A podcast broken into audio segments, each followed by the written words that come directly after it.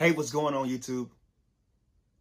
This is your certified life and relationship coach, Coach Court. And in today's video, I want to talk to you about the best strategy to get a dismissive avoidant back.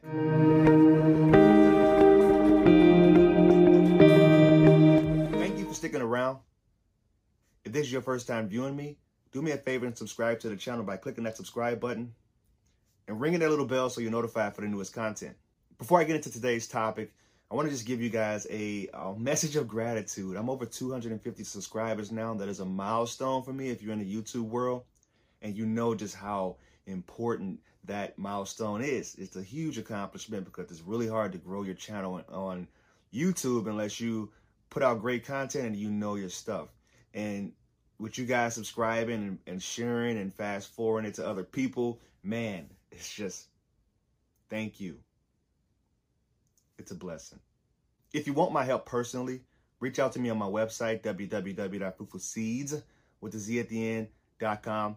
Send me an email no longer than two to three paragraphs long, no longer than 500 words, as it gets really difficult to respond to long emails. The best strategy to get a dismissive avoidant back is a difficult one, but it is an effective one. The first thing you want to do is to give them the breakup whether you broke up with them or they broke up with you, you want to make sure that you uh, give it to them. You give them their space. You allow them to get into the grieving process because they're not going to come back unless they see you in a better light. I've talked about this in uh, previous videos. It's very effective. I know people talk about no contact a lot, other coaches, but it's very specific how you got to do it when it comes to attachment styles.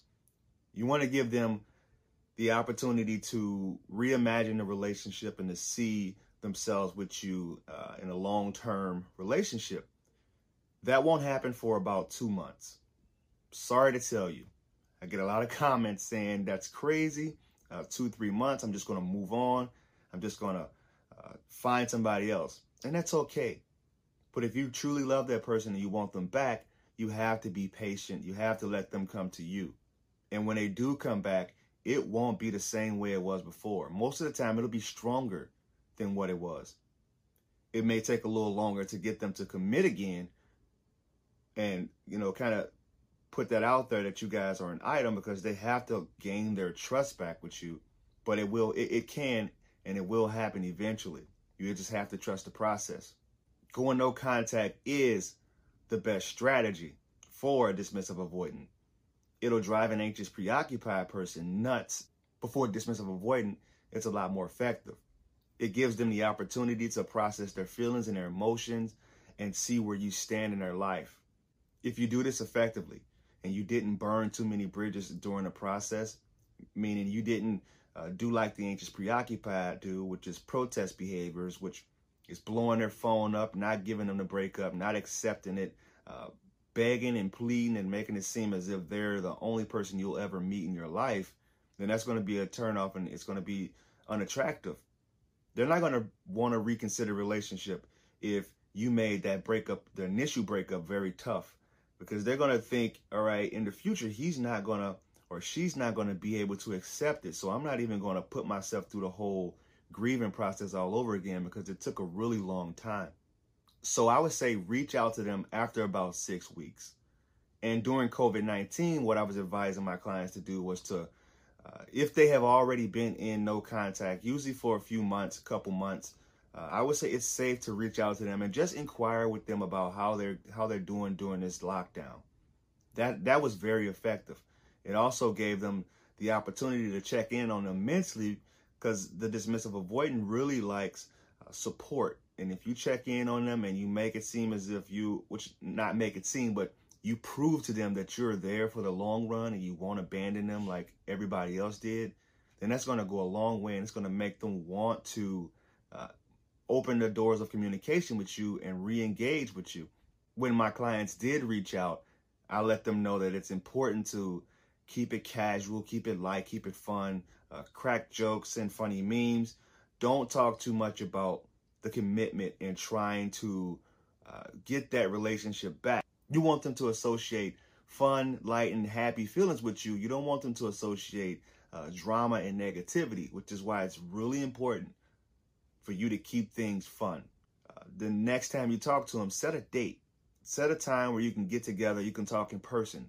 I'm a firm believer that the, the magic and the attraction happens in person. It doesn't happen over text message. They can't read the tone of your voice. Most of the time, they take things out of context and they see you as being somebody who's bitter and upset. When you can, when you crack like a, a offbeat joke, get them in person or get them over FaceTime. Let them know that your mindset is one of love and happiness, not one that's bitter and still grieving from the relationship. One of the big no-nos to do when you're trying to reattract them is do not pressure them. I like to use the analogy of the cat. You know, if you scare a cat, they're never going to come back to you. And if they do, it's going to take a while. So if you walk in, and you try to grab a cat and they don't want to be pet, they'll run away. They may scratch you, hiss at you, and claw you. But it's only until you sit down, relax, become non threatening, is when they'll come and sit on your lap and start to purr. Eventually, they'll get bored with being on your lap and they want to go off and do their own thing. You have to let them, though. You have to let them come and go as they please. Because if you don't, you're going to chase them out of your life. They'll roam the neighborhood on you. Or, for a dismissive avoidant, they'll just cut you off. They'll delete you from social media. They won't talk to you again. That's why they are often mistaken for people who are narcissists and self selfish and cold. But that's just the way that they process their emotions. They can they can't heal until they let you go and they they discover what life is like without you. So if you found this video of any value, please like, comment, and share. Reach out to me on my website, www.fruitfulseeds the end.com, or my other social media accounts. Twitter is Coach Court 2, Instagram is I am Coach Court, and my Facebook is I am Coach Court. Thank you guys, and I will talk to you soon.